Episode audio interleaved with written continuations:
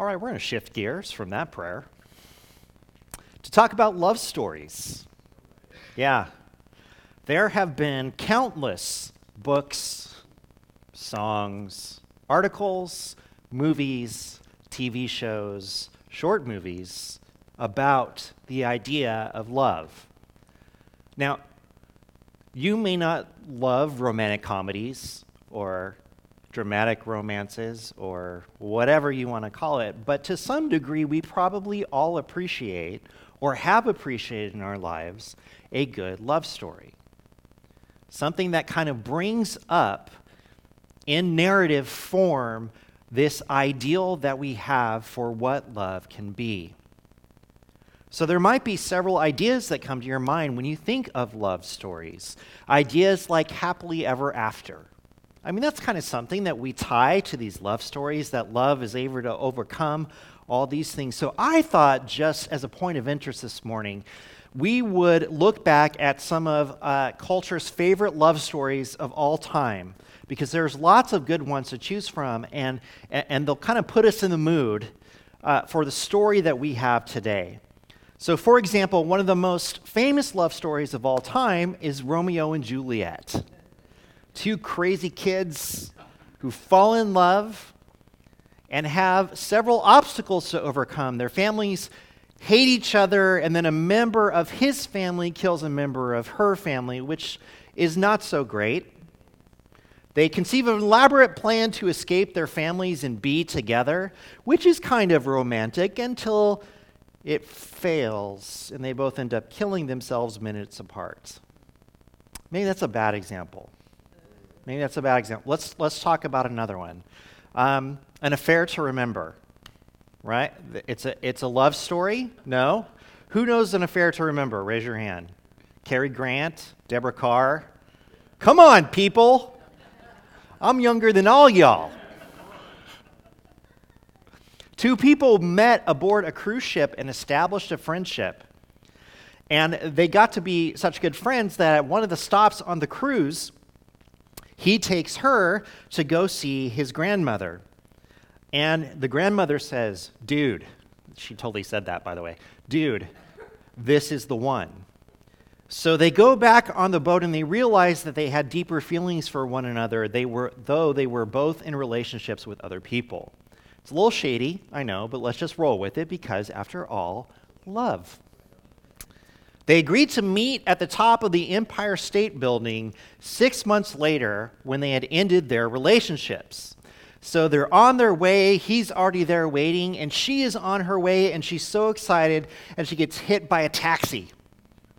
Gets hit by a taxi. And he's waiting up there. He waits until midnight, and she never shows up. She ends up being paralyzed from the waist down. But she's too proud to tell him about what happened. And they even see each other when they're out at the theater, but she's sitting down, so he doesn't know that she's paralyzed. His grandmother died and left a shawl for his that would be for his love. So he decided to pay a surprise visit to her on Christmas Eve. And he discovered that she was actually paralyzed. And then they hugged, and she said, Someday I may walk again. Okay, maybe this is another poor example. maybe, maybe. Let, us talk about one more. How about, I mean, it's called Love Story. What's, what? This one has to be good. Two people from different backgrounds met and fell in love. Oh no. that sounds ominous. he left his wealthy family to marry her. Things were tough, but they stuck with one another. And then, and life was looking up, and he graduated from like Harvard Law School, but then she was diagnosed with a terminal disease. Okay, that's it. I'm done with trying to talk about love stories. Can't we write a love story that doesn't involve some sort of carnage, injury, death, or just outright pain? Why is it that we have to tie all of those things into love? I'm starting to wonder what people mean when they tell me they love me.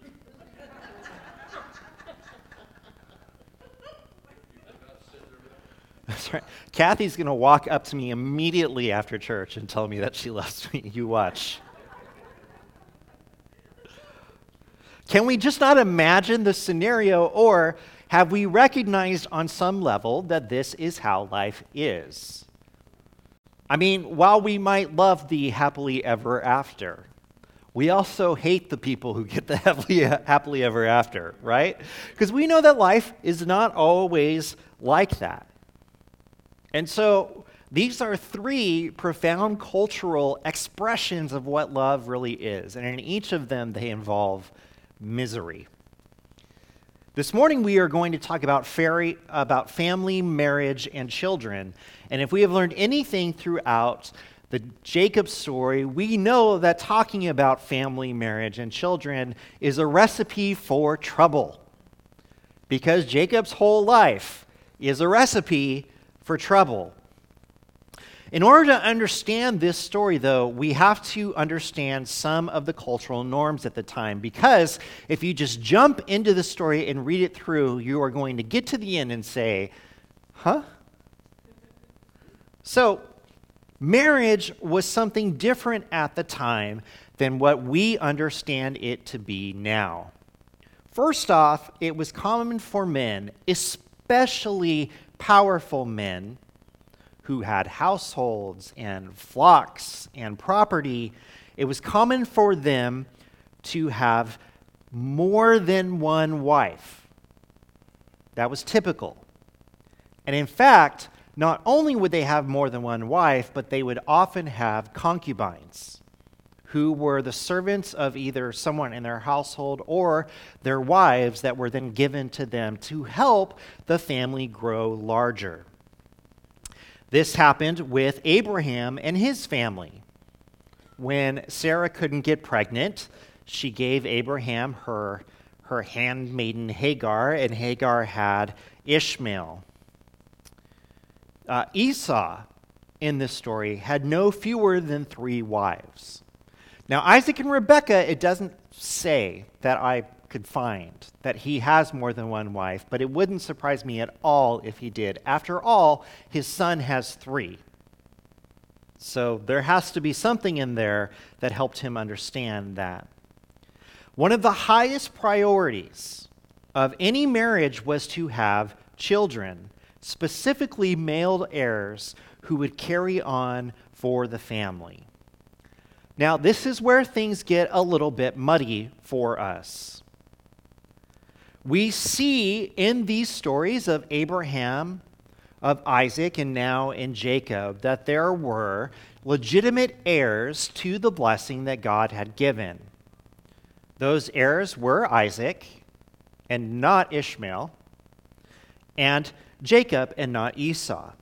So Ishmael and Esau fall into a secondary category, which would be other children of the main relationships that would also be heirs, but not the same kind of heir as the firstborn or the chosen child. And then there were what I like to call the other other children, who were not even named in a lot of circumstances, but would have received at least part of the inheritance of anything at all. And it's interesting when you get to, if you look at the passages at the end of Abraham's life, he had more concubines than are even listed in the story, who gave him other children, which we don't know who they are. The goal was to create a prosperous family with many heirs so the family would ultimately become a people unto themselves. And we can't forget that within this narrative, there is supposed to be just that a nation that comes from this line. So, welcome, friends, to one of my least favorite sections of the story of Jacob, and that's saying something. It's a story about, as I said, family, marriage, and children. Therefore, it is filled with personal hurt, jealousy, bitterness, anger, and sorrow, which would seem, on our terms, to make it a true love story. When we last left Jacob, he had run away from home. His parents had sent him to Paddan Aram, where his uncle Laban lived. And he was sent with the blessing of both Rebekah and Isaac, both to protect him from Esau and with the hope that he would find a wife who was not a Canaanite. So he left, and on his way to his uncle Laban's, in the middle of nowhere, he had his first significant personal encounter with God. And God promised him that he would be with Jacob, that he would watch over him, that he would bring him back, and he would not rest until all of these things were accomplished. And Jacob realized in this moment that God was not only the giver of promises, but he is the keeper of promises. And he pledged himself to God, saying, God, as long as you hold up your end of the deal, I will hold up mine. I mean, he's still Jacob, after all. And afterwards, after this moment, when he realized that God had, had been with him, when he realized uh, that ground, that unnamed place was holy ground, he left and went on his way to Laban. Now, if you've been following this story, there might be some questions that come to your mind. Uh, the first of all being, how different is Jacob after this God encounter? Is this the point where he turns his life around and becomes the hero we want him to be? Is this the point where he begins to reap the benefits of being God's chosen and life gets easier for him? Will the story finally take the shape that we want it to and things will start to fall in line with the happily ever after that we kind of want from this kind of narrative? Um, not so much. Jacob finally arrived at the home of his uncle Laban, and as he approached, he saw some shepherds by a well watering some sheep. And he asked them if they knew Laban, and they said yes. And oh, by the way, here comes his daughter. And Rachel, Laban's daughter, approached with some of the sheep from the household, and he rolled the stone off of the well and, and helped her water the sheep.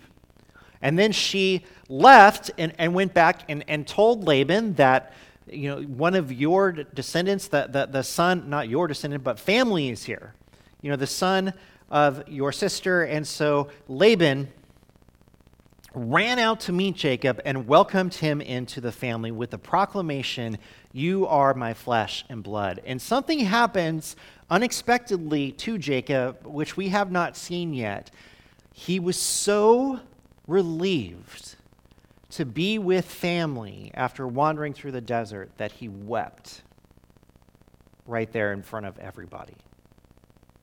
So we have to believe at least a little bit that he has been changed by this whole experience, which is good news for him because he becomes a little bit more sympathetic to us. Now, Jacob, um, it looks like things are finally looking up for him. He's, in, he's with family and he began to work for Laban, settling into the household and started helping take care of the animals. And his uncle decided that, you know, Jacob shouldn't work for free. After all, he's kind of in charge of some of these things. And so he approached Jacob and said, Jacob, you are family, but I don't want you to just work for free. What is it that you would like? How can I compensate you for this? And he let Jacob name his price.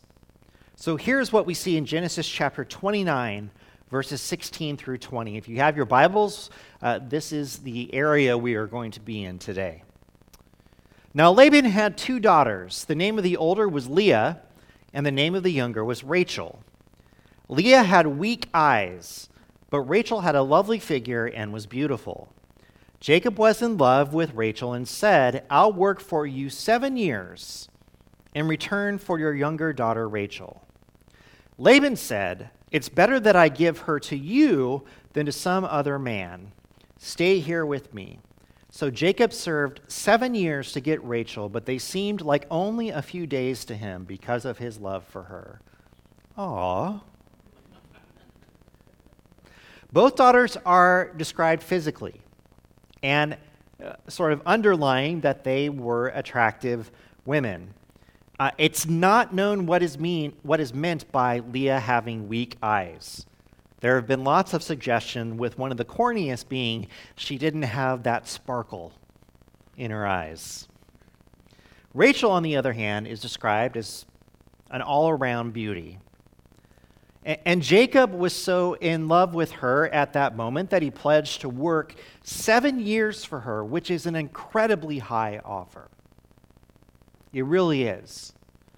It's, it's almost like he had said, I would give anything for her. And so Laban immediately accepted, though he kind of acted like, well, I mean, I guess if, if she has to marry someone, it might as well be you. And and to Jacob, again, the time flew by because he was so in love with her, but there was one complication. Rachel was Laban's younger daughter, and her older sister Leah was unmarried. So, on the wedding night, Laban switched Leah in for Rachel. And Jacob married Leah and then slept with her without realizing it was not her until the next morning. Holy smokes! Jacob, the schemer, the heel grabber, just got played. And we see now that Jacob is around people that are willing to play things like he always has. And he got sucked into it. And to a degree, the stunt that Laban pulled with Leah and Rachel is kind of reminiscent of Jacob dressing up as Esau to get the blessing. The two are kind of similar. And the big question that, of course, sits in my mind is really, dude, like, how did you not know that was Leah? How did you not know? So Jacob finds out the next day that it's Leah, and he's a little put out. After all, he had worked seven years to marry Rachel. I said he worked seven years for Rachel. Tell, tell your phone.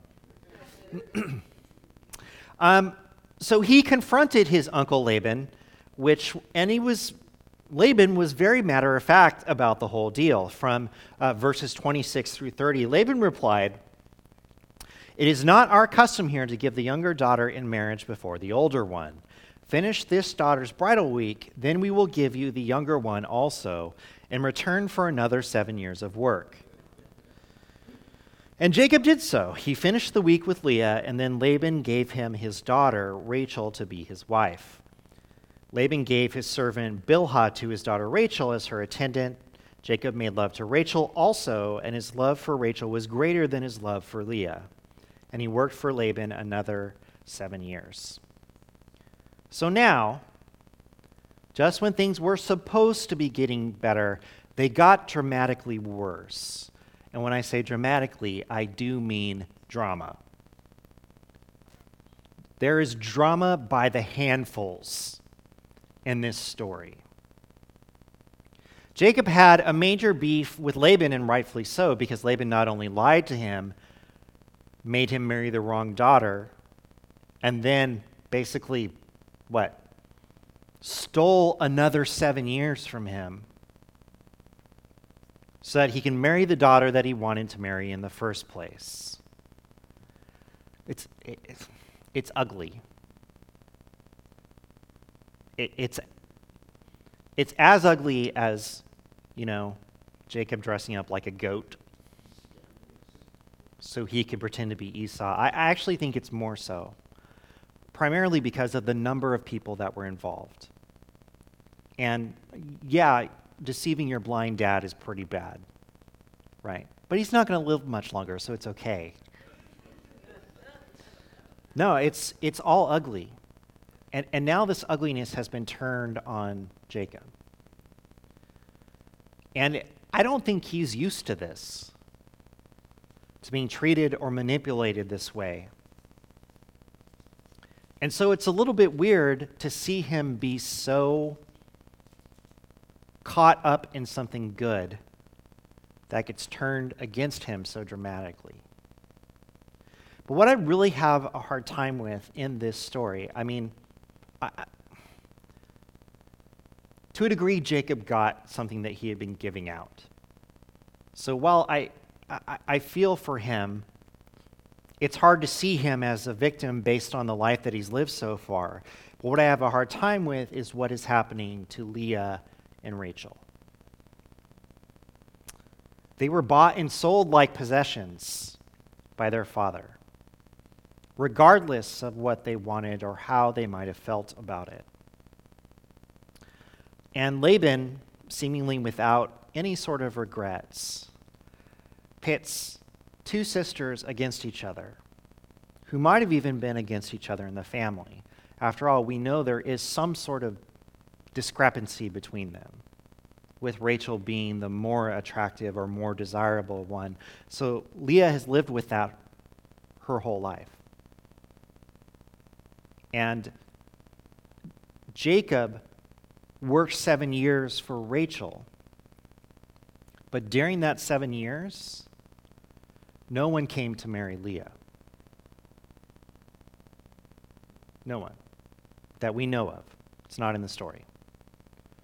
So that by the time it gets to the point of marriage, Leah has no prospects. And is then forced to marry someone that she know does not love her, but instead loves her beautiful younger sister. And then she has what she rightfully should. She's the next to be married off.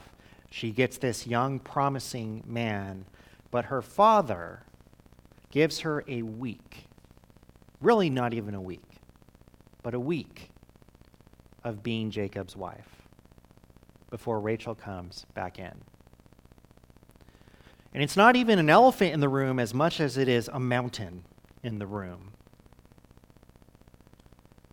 That Leah knew Jacob did not love her. How heartbroken must she have been to see a week later Jacob marry Rachel and be so happy about it. And now she has to share her husband with her younger sister. And Rachel was used as bait to suck Jacob in, and then was used as a bargaining chip to get more out of Jacob, who she knew loved her. And by all indications, she loved him. Then had to watch Jacob marry the wrong woman. Have you ever thought about where was Rachel when Jacob was marrying Leah? And Jacob never noticed that Leah wasn't at the wedding, the first one, that was supposed to be to Rachel. He didn't see Leah across from him.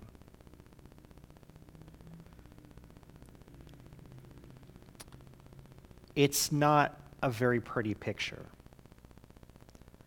And the whole thing went from, oh, this is good, to, oh, this is okay, to nuclear within the passing of just a few short verses.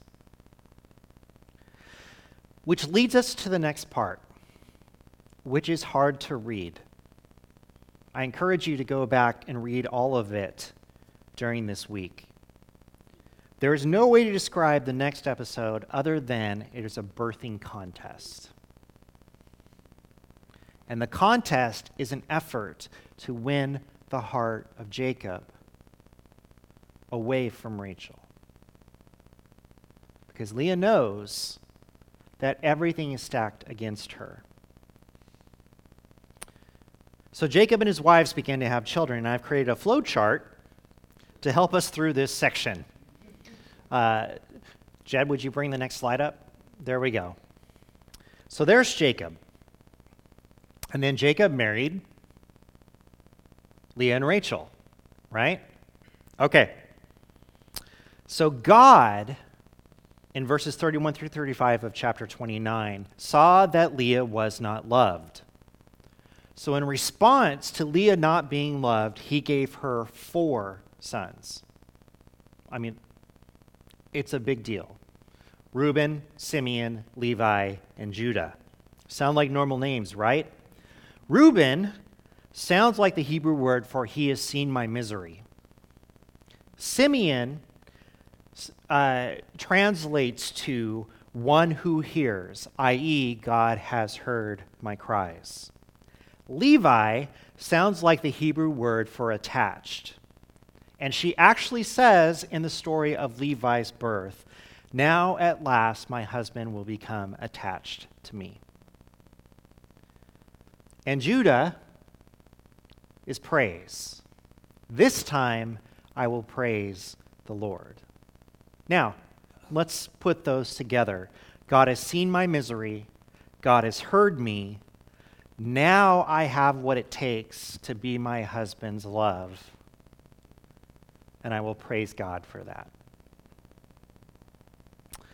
Rachel got jealous because while she was loved the most, she could not have children. And Leah had turned into this baby machine that was pumping out these boys. So, in, in chapter 30, verses 1 through 2, this will not be on the screen. When Rachel saw that she was not bearing Jacob any children, she became jealous of her sister. So she said to Jacob, Give me children or I'll die. Jacob became angry with her and said, Am I in the place of God who has kept you from having children? All right. He introduces something that we might have wanted to gloss over, but it's something that was important. Who was making things happen like they were? Who? God, not Jacob. We're going to come back to that. So Rachel gave Jacob her servant Bilhah to bear children for her. Any children that Bilhah would have given birth to would have been considered Rachel because Bilhah was property to Rachel.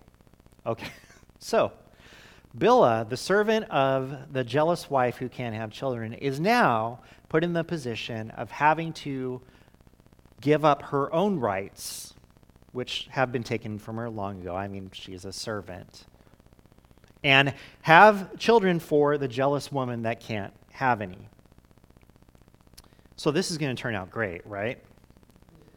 Any children that, that she would have had would have been Rachel's. So Jacob slept with her, and she gave Jacob two sons Dan, which stands for He has vindicated. God has listened to my plea and given me a son. And Naphtali, my struggler, the wrestler, I have had a great struggle with my sister. And now that I have two and the love of my husband, I win. I win. Leah could not let this go. She was upset that she had stopped giving birth so she gave Jacob her servant Zilpah. Jacob slept with Zilpah, and she gave what would have been considered Leah's children two sons Gad, good fortune, and Asher, I'm so happy because I am winning again. So Reuben, who at this point is now old enough to be out in the fields, he had gone out and he had harvested the mandrake plant. And mandrake was an aphrodisiac and was used to make someone more sexually effective. It was also a poison, and if that's not a lesson, I don't know what is. Rachel got word that Reuben had harvested, and she asked Leah if she could have some mandrake. Why would Rachel want mandrake? So that she can ultimately have a baby. Leah agreed, but only for a price, from chapter 30, verses 15 through 16. Again, not on the screen. But she said to her, Leah did, Wasn't it enough that you took away my husband? Will you take my son's mandrakes too? Very well, Rachel said. He can sleep with you tonight in return for your son's mandrakes. So when Jacob came in from the fields that evening, I'm sorry, Leah, Leah went out to meet him, and she said, You must sleep with me. I have hired you with my son's mandrakes. So he slept with her that night. So at this point in the story, Jacob is a sperm donor. And God heard Leah's complaint that she wasn't having more children, and he gave her two more sons Issachar and Zebulun. Issachar sounds like the Hebrew word for reward. God has rewarded me for giving my servant to my husband. And Zebulun means honor. God has presented me with a precious gift. This time my husband will treat me with honor because I have borne him six sons.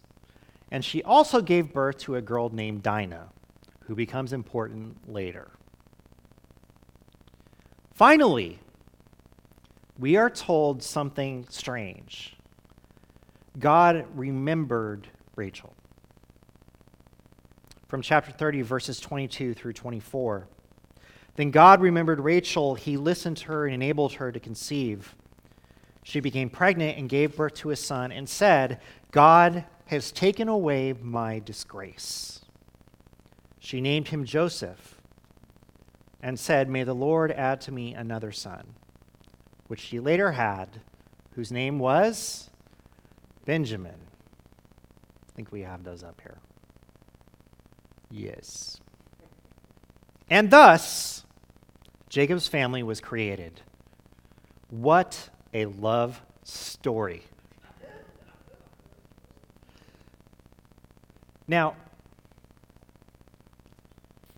there's some hard things we have to look at here really quick as we as we bring this to a close. The first question, well, the first observation let's just make is that within this family, people are not particularly good to one another. Uh, and there are things that are obvious, and there are things that are not as obvious. Oddly enough, the names of the children tell us more about the family dynamics than almost anything. And we know that Leah feels unloved. We know that she has been given the gift by God of having not only children, but several male children.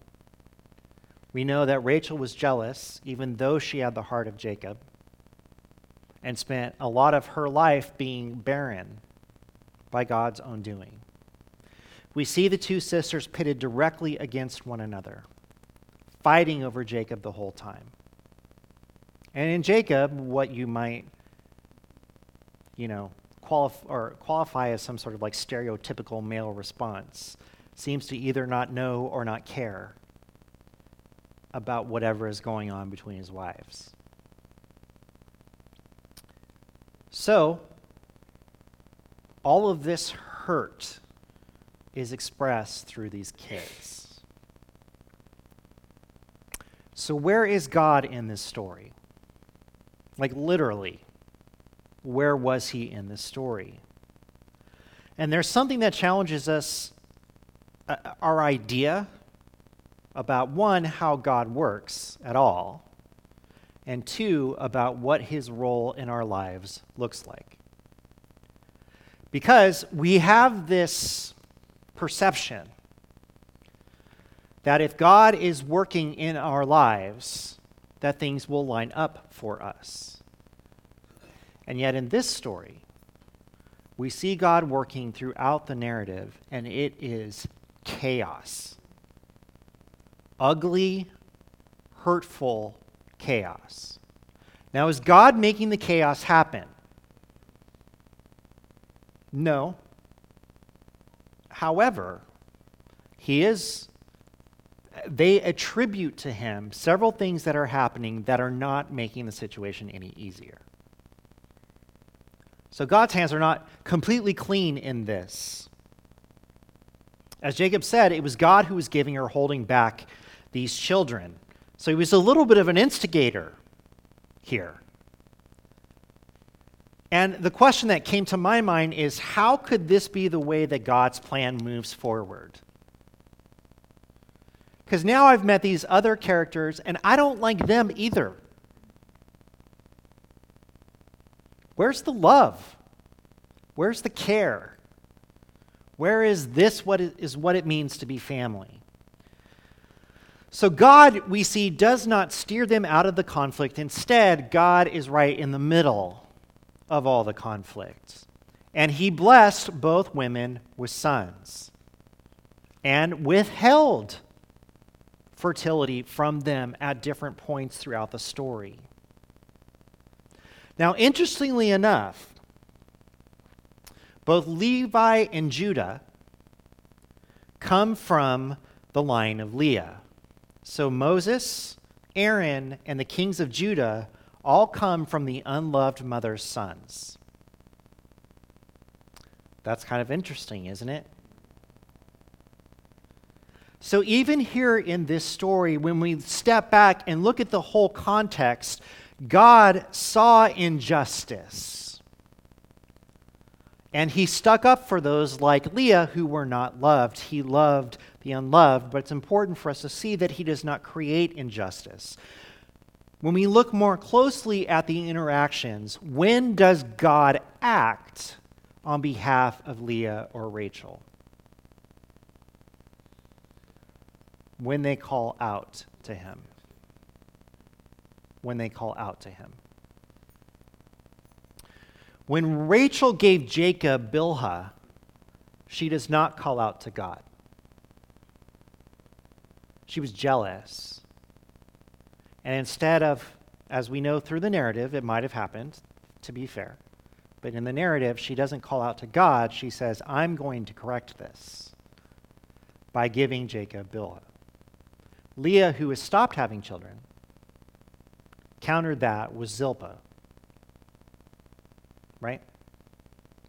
And it's not until they cried out that God saw them or heard them and acted on their behalf. But we have to understand that God did not fix their humanity. And also, he did not wait for everything to be right and perfect before he moved. God was waiting into the middle of the mess.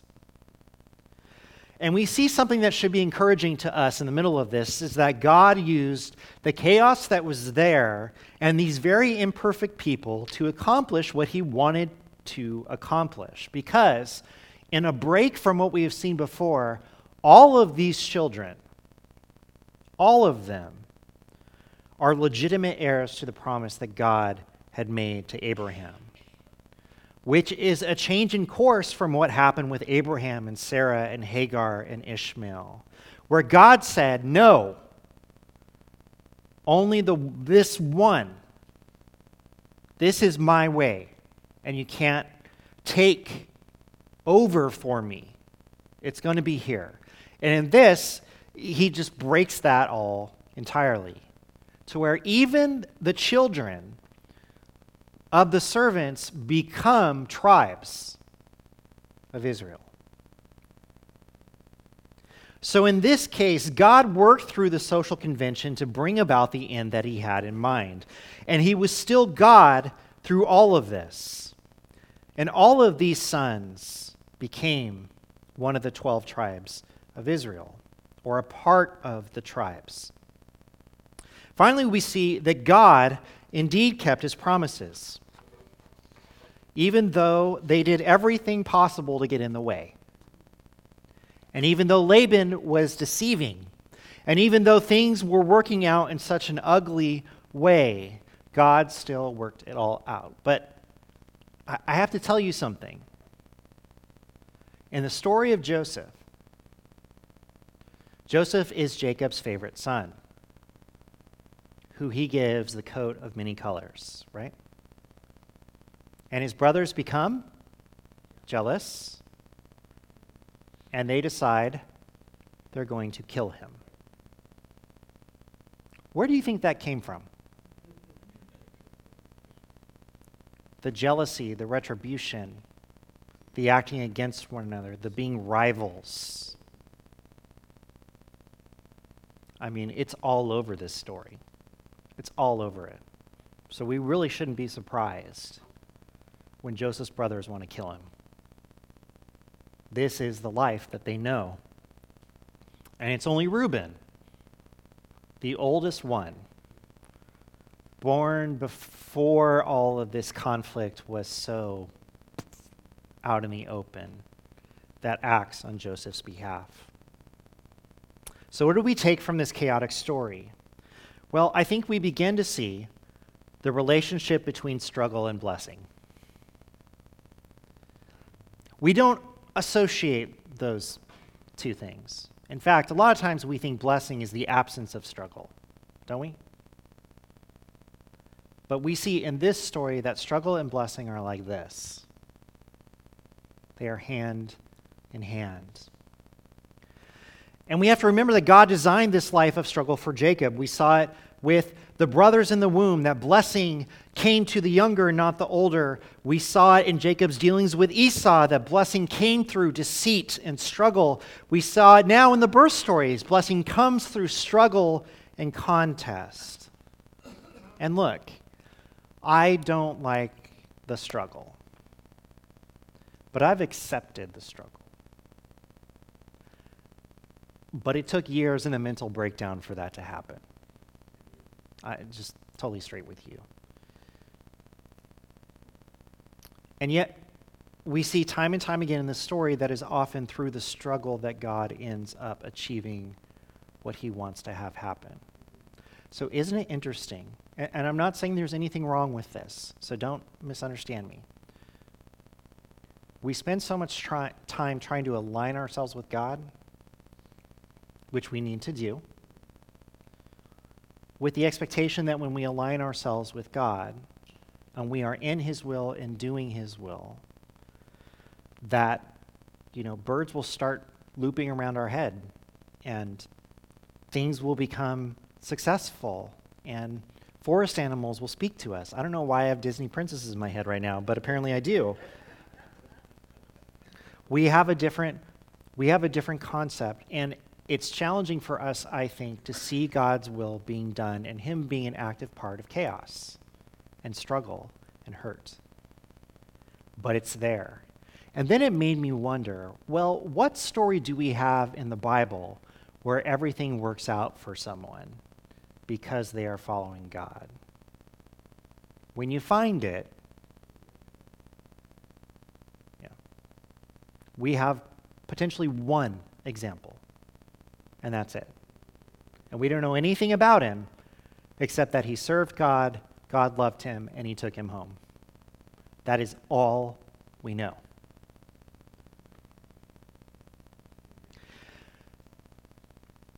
We are reminded of the struggle that Jesus had to go through. Jesus, who was the most aligned with God as anyone could be. Jesus who faced opposition at every turn, Jesus who was killed by those who opposed him. And the question that I have coming from this is is this kind of struggle necessary for us to become who God wants us to be? And the answer that keeps coming up is yeah. At the very least, probably. Maybe most likely. Maybe it sure seems that way. However, we want to say it, it sure seems like struggle is a big part of blessing. And therefore, the hard part about it is maybe not the struggle as much as it is trusting God when things around us are not going well.